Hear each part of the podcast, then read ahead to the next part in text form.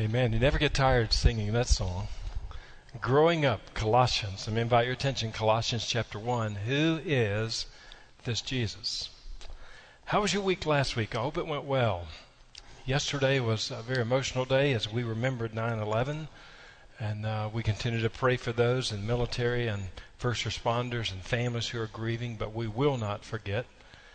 And as you look back over your week last week, how was your personal time with the Lord? I hope it was good. I hope He taught you some inspiring, life changing truths. And, but how did the Lord use you last week as well? Uh, one of the things I love to do is ask questions, and those questions are very simple and straightforward. But uh, let me just give you a scenario. You're at the grocery store, and you're standing there, somebody you've known, you've met, don't know a great deal about, but you see this person, this person comes up to you, and you have a conversation, and then the person asks you a few interesting questions. For example, do you attend church? Yeah, what do you say? Sure, I do. And then the person says, Do you pray? Well, absolutely, I pray. Pray in the mornings or pray at night, pray at different times during the day. And then the person says, Do you read the Bible? Well, yes, I read the Bible. I try to read the Bible every day of my life. And then the person says, Do you believe in Jesus? And absolutely, He is my Savior. He's my Lord. I believe in Him. And then, again, those questions are pretty simple and straightforward. But then this person asks you this question, and here it is Who is this Jesus anyway? How would you answer that person's question? The good news from Colossians 1 Paul is going to answer that question to a group of believers at Colossae, but also to you and to me. And that question, who is this Jesus? You need to understand that's not an abnormal question. It's a common question back in Jesus' day, but even in our day. Luke chapter 8, there's a story about Jesus calms a storm. One day he got into a boat with his disciples. He said to them, Let us go across to the other side of the lake, talking about the Sea of Galilee. So they set out, and as they sailed, he fell asleep. So Jesus, sleeping like a baby, as they're sailing across the Sea of Galilee, and a, and a windstorm, this violent storm came up without any warning at all, came on the lake, and so the water was filling up the boat, and the disciples thought they were going to drown, they were going to die, they were going to perish. And so it says, they said to him, Master, Master, we are perishing. We're not going to make it. We're not going to survive. Life's coming to an end. And then he awoke and he rebuked the wind and the raging waves, and they ceased, and there was calm. Imagine that experience. And then he said to them, Where is your faith? And they were afraid, and they marveled, saying to one another, And here's the question the disciples in the boat with him. Here's what they said Who then is this? That even the wind and the waves obey him. Who is this Jesus? Who is he? Why did he come to this earth? What did he teach? And how can I know him in a personal way? Every year at Christmas and Easter, especially, interest in the life of Jesus goes to another level. Television shows, magazines are showing footage, but also articles about who Jesus is. They're talking about his life, but also about his legacy. Jewelry stores, other online shopping platforms sell a lot of jewelry at that time, mainly crosses. But the question is, who is this Jesus? Colossians chapter 1, Paul is dealing with a group of false teachers. They have made their way into the church and they're causing chaos and problems. And so here's what they were saying to people. They were causing people to be confused. They were saying about the Lord Jesus, they were saying, Jesus isn't God. They were saying, Jesus did not create the world. They were saying, Jesus isn't the unique Son of God, and Jesus isn't the only way to be, be saved and to go to heaven. And Paul's going to deal with that false teachers again were saying these things, you know, they were trying to minimize Jesus. Jesus wasn't enough for them. And here's what they were saying they were saying Jesus is important, he's just not essential. Now, we want to give Jesus a place in our lives, just not first place in life.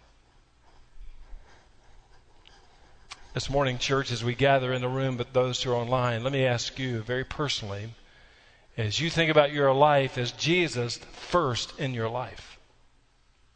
When you look at your life, you look at your marriage, you look at your family, you think about your finances, you think about your career, you think about your entertainment choices, is Jesus first in your life? He doesn't want to be second or third or fourth. He wants to be number one in your life. He wants to be the priority and the first choice of your life.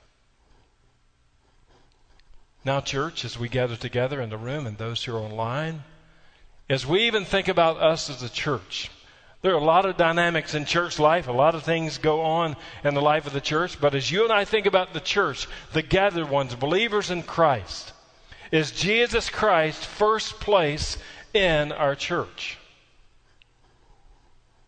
We put him before buildings. We put him before styles. We put him before everything. The focus of who we are is Jesus because he is the priority and the choice of our lives is Jesus. Who is this Jesus? I'd taken our staff one time up to Georgia to, to a conference, and we were returning home. We were coming through Macon, Georgia. And so we stopped at a McDonald's. We weren't really interested in the food very much. We just needed to make a stop. And so we stopped and we walked into McDonald's, and I saw a guy sitting at a table, and he just caught my interest. And so I saw him sitting there, and he was rolling something. wasn't sure exactly what it was. I thought, oh, interesting. I'd like to know that guy's story. So we, we did a few things, and then when I came back out, I looked and noticed the table was empty. And then I saw this guy sitting on the sidewalk out there. And so I just kind of walked up to him, kind of edged up to him as close as I could. And I just said, How's your day going? And he made a few comments. And I said, Are you, are you from Macon, Georgia? And he made a comment or two. And I said, Your family live here. And he talked about that. Then I said, Are you connected to a church anywhere here in Macon? He talked about that. And then I said, Who do you think Jesus is? I, I just led into that question. And he said, Well, that's an interesting question. Jesus, and here's what he said He said, Jesus, he retired. I said, Now, hold on just a second. What do you mean Jesus retired? He said, Yeah, Jesus, he retired recently.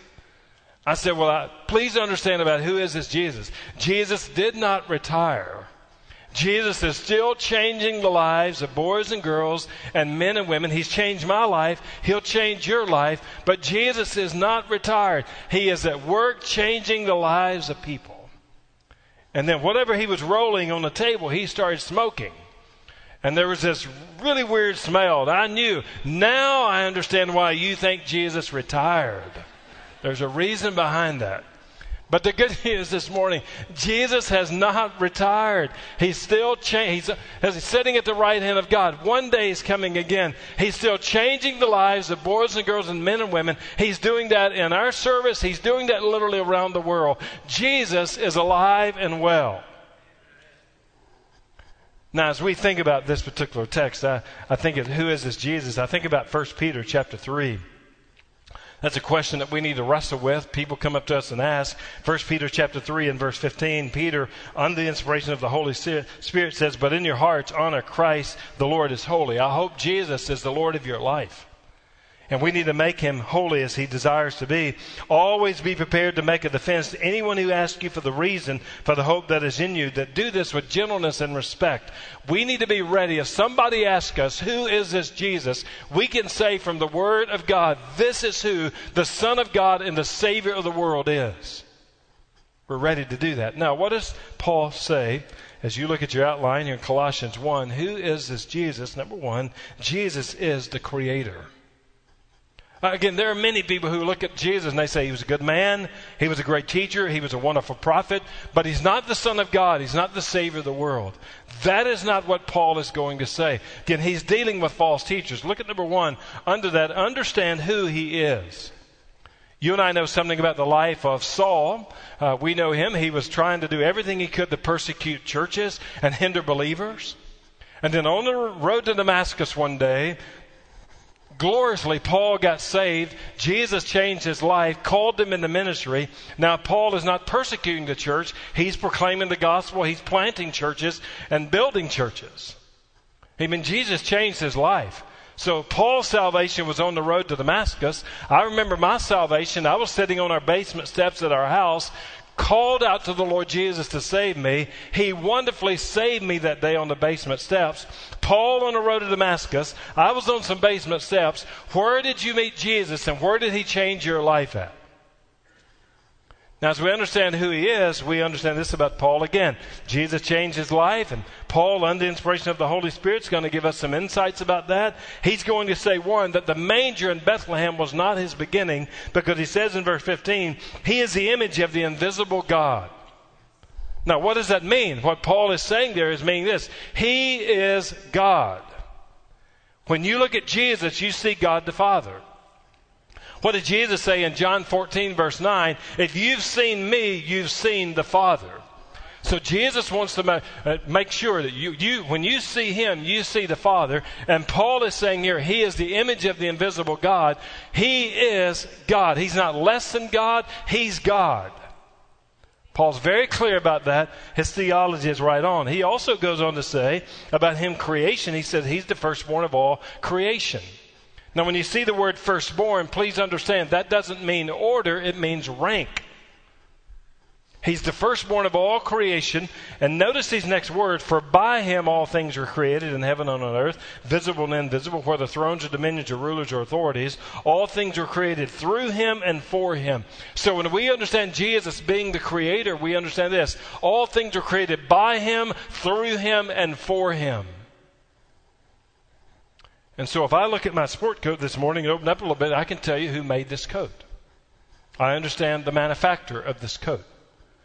Uh, the good news today for us as a church, we need to make sure what Paul is saying, the firstborn of all creation. When you and I see a sunrise in the east and a sunset in the west, when you and I see different seasons, spring, summer, fall, winter, when you and I see beautiful flowers in the spring and wonderful colors in the fall, when you and I look at mountains and oceans and those things, we need to understand this made by Jesus.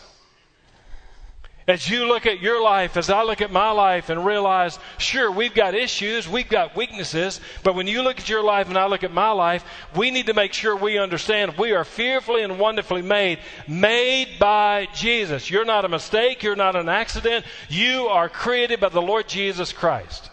You have value in life made by Jesus. And so Paul is saying again, the manger was not his beginning. He also understands he's God, but also he's creator. But he also is talking about Jesus, meaning he teaches different than those in the world do. Understand this about the Lord Jesus. When you read the Word of God and understand He's a creator, here's what Jesus said. He says, Happy are those who are persecuted. Blessed are those who are. The world's not going to say that. Jesus says, Love your enemies. The world's not going to tell you that. Jesus said it's more blessed to give than it is to receive. The world's not going to tell you that. Jesus said if you want to find your life, you need to lose your life. Here's what it means you surrender your life to Him and you follow Him all the days of your life. Jesus said if you want to be great, then you need to be a servant. If you want to be first, you need to be last. If you want to live, you need to die. The world's not going to tell you those things. That's the life of Jesus. Understand who he is. Paul is saying again, he's God, he's the creator, he teaches different than those in the world do. Understand who he is. Look at number two. You respond to him in worship. And so when you think about the life of the Lord Jesus Christ, I, I love these next few statements. Jesus never told a half truth. Jesus never had to confess a sin. There was no sin in his life. The perfect, sinless Son of God. And Jesus is worthy to be worshiped on a Sunday morning in Clarksville, Tennessee. He's worthy to be worshiped. That's who he is. And so when you look at your life, again, you have been created by the Lord. You've been created by Him, through Him, for Him. As you think about your life, we were created, again, not to just see how much stuff we can accumulate. We were created not just about ourselves. We were created to know Him, follow Him, and worship Him. But here's the problem in our day. Same problem that happened in Romans 1. Instead of worshiping the Creator, people worship creation. Happened in Romans 1, Paul talked about that. Happening today, we find people doing what? Worshiping other people, worshiping buildings, worshiping all sorts of stuff, money, possessions, all we were never created to do that. We were created to understand who he is, we were created to know him, and we were created to worship him. He is worthy to be worshiped. We can appreciate creation. We can enjoy creation, but we should never worship creation. Worship the Creator, who is Jesus. Worship Him. So, Paul, in his theology, he's given us insights here. He's talking, one, about Jesus is the creator. Look at number two Jesus is the sustainer. Again, Paul's theology is rich and it's deep. Jesus is a sustainer, he holds things together. Look at these statements here I want you to see. One, experience comfort because Jesus understands. You and I this morning have a Savior who understands. We have a Lord who understands. That's comforting for us. And what do I mean by that? When I think about the life of the Lord Jesus Christ and how he understands, he understands the ins and outs of relationships. You think about the life of the Lord Jesus. He was born in Bethlehem, took on human flesh, had parents, had siblings, had friends. As you think about the life of Jesus, you study the Gospels and see how he lived his life. He had people around him who encouraged him and followed him and who obeyed him. He also had people around him who rejected him and ridiculed him and discouraged him. Jesus understands the ins and outs of relationships. So when we look at relationships and we find somebody has encouraged us, he understands that. When we're in a relationship and someone discourages us, he understands that. At a moment of critical time in his life, in the Garden of Gethsemane, he is praying to do the will of the Father. Three of his closest followers around him. And what were they doing as he prayed as he asked them to? They were sleeping. And so today, when you think about your life, the ins and outs of relationships, you have a Savior who understands. He understands the routines of everyday life. He was a carpenter by trade. As you think about who this is Jesus, he was a carpenter. He knows what it's like to put in a hard day's work and to be tired as the Son of Man. He understands that. He understands what it's like to go through the routines of everyday life. You get up in the morning, you go to the carpentry shop, and you work. He understands the routines of our lives. Most of our lives are pretty normal and routine. He understands the routines of your life and my life. Jesus understands the temptations of our lives as well. See, according to the Bible, it's not if you're tempted, but when you're tempted. The enemy is going to tempt you to look at the wrong things, see the wrong things, do the wrong things, think the wrong things. Temptation is going to come to your life and my life. Not if, but when. And the good news is you and I have a Savior who has been tempted in every way we are, yet the difference in him and us is he was without sin. Hebrews chapter 4 verse 15. That's what the Bible says. So when you're tempted, and the enemy is trying to destroy your life, cause you to walk away in your faith, or to compromise some conviction of yours, you have a Savior who understands. And then, as you and I find ourselves going through life, whether we're kids, students, or adults, and we find ourselves dealing with pain and suffering in life, the good news is we have a Savior who understands that. And here's what I mean Jesus knows what it's like to be ridiculed and rejected by people and to feel the pain and the suffering of that. There are people in the sanctuary and there are people who are watching. You're dealing right now in your life, some people close to you. You understand what it's like to be ridiculed and rejected and the pain and suffering that come from that. You have a Savior who understands. That's who Jesus is. He understands our lives, understands the pain and the suffering. Look at the second one live free because Jesus cares. Because Jesus gave his life, Paul is going to say his death. Why did he die on a cross? He died on a cross so that you and I could live free. But again, I understand there are people in the sanctuary and watching. I understand today you're living your life in bondage.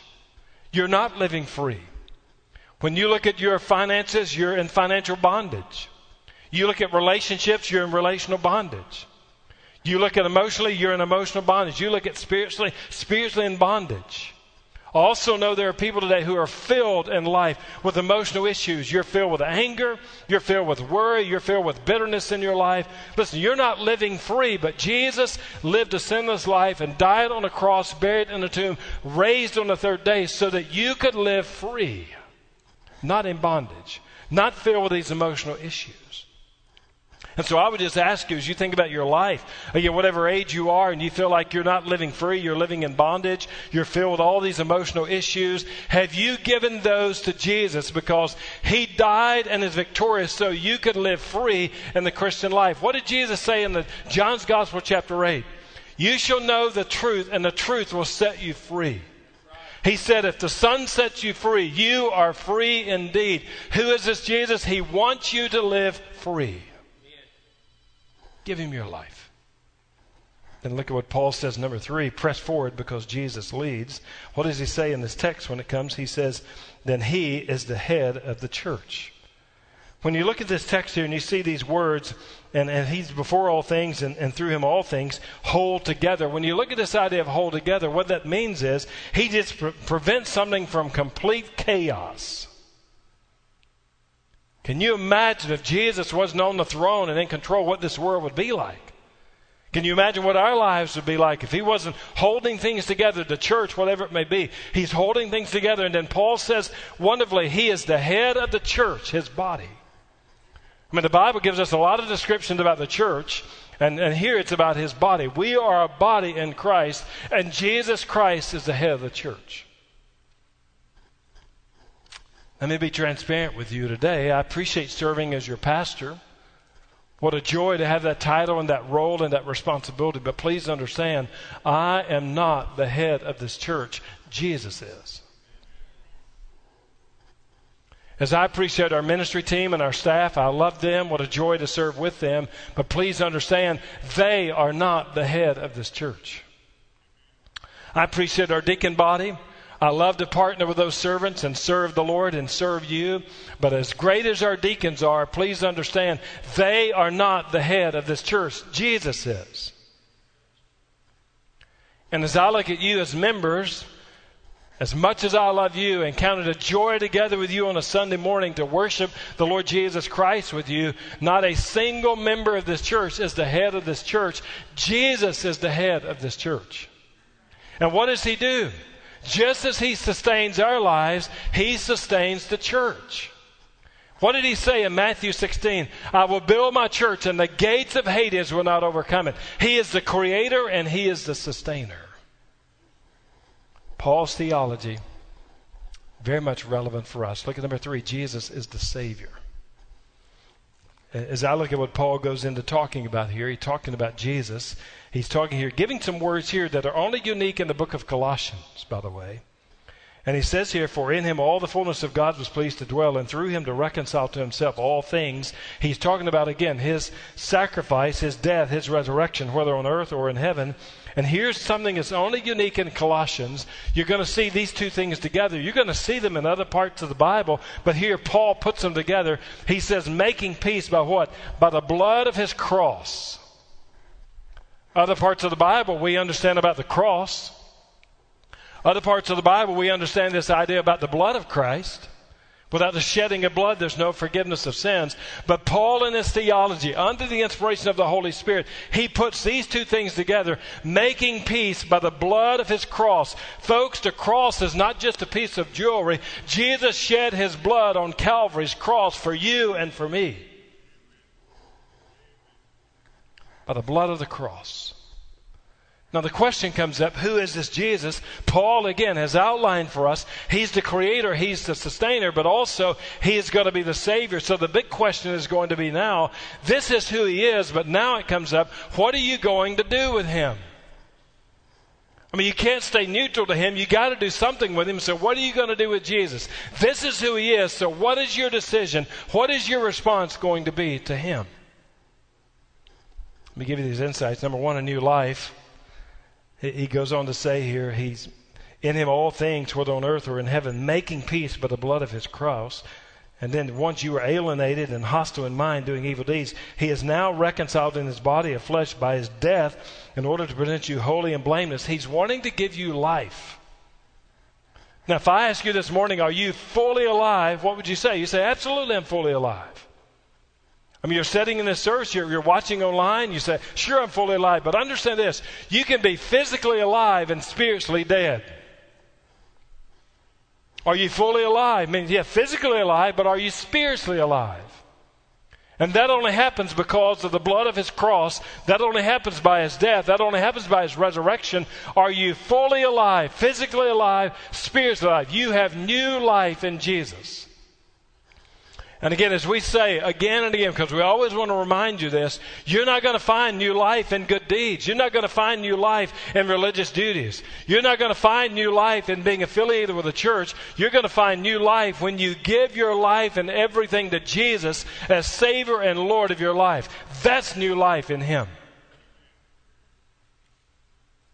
So, who is this Jesus? Well, he is creator, he is sustainer, he's savior. He wants to give you new life. Number two is a powerful gospel.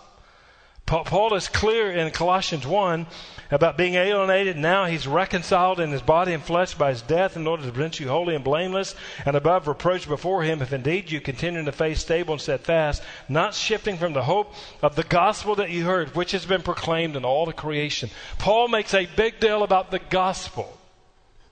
The gospel again is he didn't stay in a manger in Bethlehem. The gospel is he lived a perfect sinless life, died on a cross, buried in a tomb, raised on resurrection morning, ascended back to the Father's, one day coming again, changing the lives of boys and girls and men and women, those who were dead, giving them life in him, new life. That's the gospel. Have you embraced the gospel in your life. Paul never compromised the message, it was about the gospel. And then, number three, a personal decision. And he goes on to talk about in his own life the gospel which has been proclaimed in all the creation under heaven, of which I, Paul, became a minister. The gospel called him to make a decision. Yes, on the road to Damascus, Jesus changed his life and redeemed him but also because of the gospel, it changed the direction of his life, and he became a minister, a servant, someone who was going to represent Christ. A decision. This morning in this room, and those who are watching, you're going to make a decision as well. The question is, who is this Jesus? Well, we know who he is. He's the creator, he's the sustainer, he's the savior. But then the question, what are you going to do with him? And I just appeal for those in the room and those who are watching. Don't deny him. Don't run from him. Don't reject him. But I want you to know as well this morning you can't stay neutral to him. You're either for him or against him. You can't stay neutral to him. And you said, well, what am I going to do with him? There, there was a guy in Scripture by the name of Pilate. Jesus was standing before him, and what did Pilate ask? Great question. What shall I do then with Jesus who is called the Christ? He couldn't be neutral. He was going to do something with him. He tried to wash his hands, that, that didn't work. He was still going to do something with Jesus. What shall I do then with Jesus who is called the Christ? What did the crowd say? Crucify him crucify him. What, what are you going to do with him? Let me give you the options. Because you've heard this message, you're going to do something with him. Here are the options. You can run to him or run from him. You can confess him or you can deny him. You can receive him or you can reject him, but you can't stay neutral to him. You would do something with him today. And as we gather in a place like this, the cry of our hearts is that you would run to him, you would confess him, and you would receive him. Confess that you sinned against him. Trust him to be your Savior. And commit to follow him as the Lord of your life. That's the wise response. Who is this Jesus? Well, here's who he is. And then what am I going to do with him? Here's what you're going to do with him. Give him your life. I want to bow together as we pray. And, and I just want to encourage you and challenge you to be open this morning. We give an invitation every Sunday. Because Jesus is first place in our lives and as a church. And we're not asking you simply to come to us, we're, we're pleading with you. We're inviting you, appealing to you to come to Jesus in your life. And so in this room, kids, students, adults, what are you going to do with him today? I appeal to you to give him your life. Run to Him. Confess Him. Receive Him. Who is this Jesus? He's Savior. What are you going to do with Him? I'm going to receive Him. I'm going to embrace Him. You need to follow the Lord in believers' baptism as we witness today so beautifully. Run to Him. Confess Him before other people. Receive His instructions in obedience. You need to join the fellowship of our congregation. We'd love to have you to be a part of our family, those who know Christ and who've been biblically baptized. We'd love that. He's speaking into your life. Run to Him. Confess Him, embrace Him. Receive the Holy Spirit's leadership today. Some other spiritual decision the Lord's at work in your life about. Again, run to Him, embrace Him, confess Him, and receive His leadership. Those who are watching online, you see an email address. The platform you're watching on, you can type a message in. There would be no greater joy for us as a church than to help you run to Jesus, confess and embrace Him, and receive Him as Savior and Lord of your life. And you can respond to us there. What a beautiful name. The name of Jesus changes the lives of people. Heads bowed here for a moment. I just want us to say His name together. So let's say it together. One, two, three. Jesus. Let's say it again. Jesus. Jesus. There's something about that name what a beautiful name. He will change your life. Run to Him today. Lord Jesus, thank you for being creator. Thank you for being sustainer. You hold our lives together. And Father, thank you for being Savior, who is the Lord Jesus Christ. And today I pray as we think about the name and the power and the glory of the Lord Jesus Christ. I pray salvation decisions and other spiritual decisions to be made because we have presented the truth and we leave the results to you, either in the room or online, and we're asking people to embrace Jesus as Savior and Lord of life. And Lord Jesus, you are glorious in every way. Thank you, Lord Jesus. In your name I pray. Amen. Let's stand together. Let's sing this amazing song of response. You run to Jesus this morning. We'll celebrate and we'll help you as we sing together.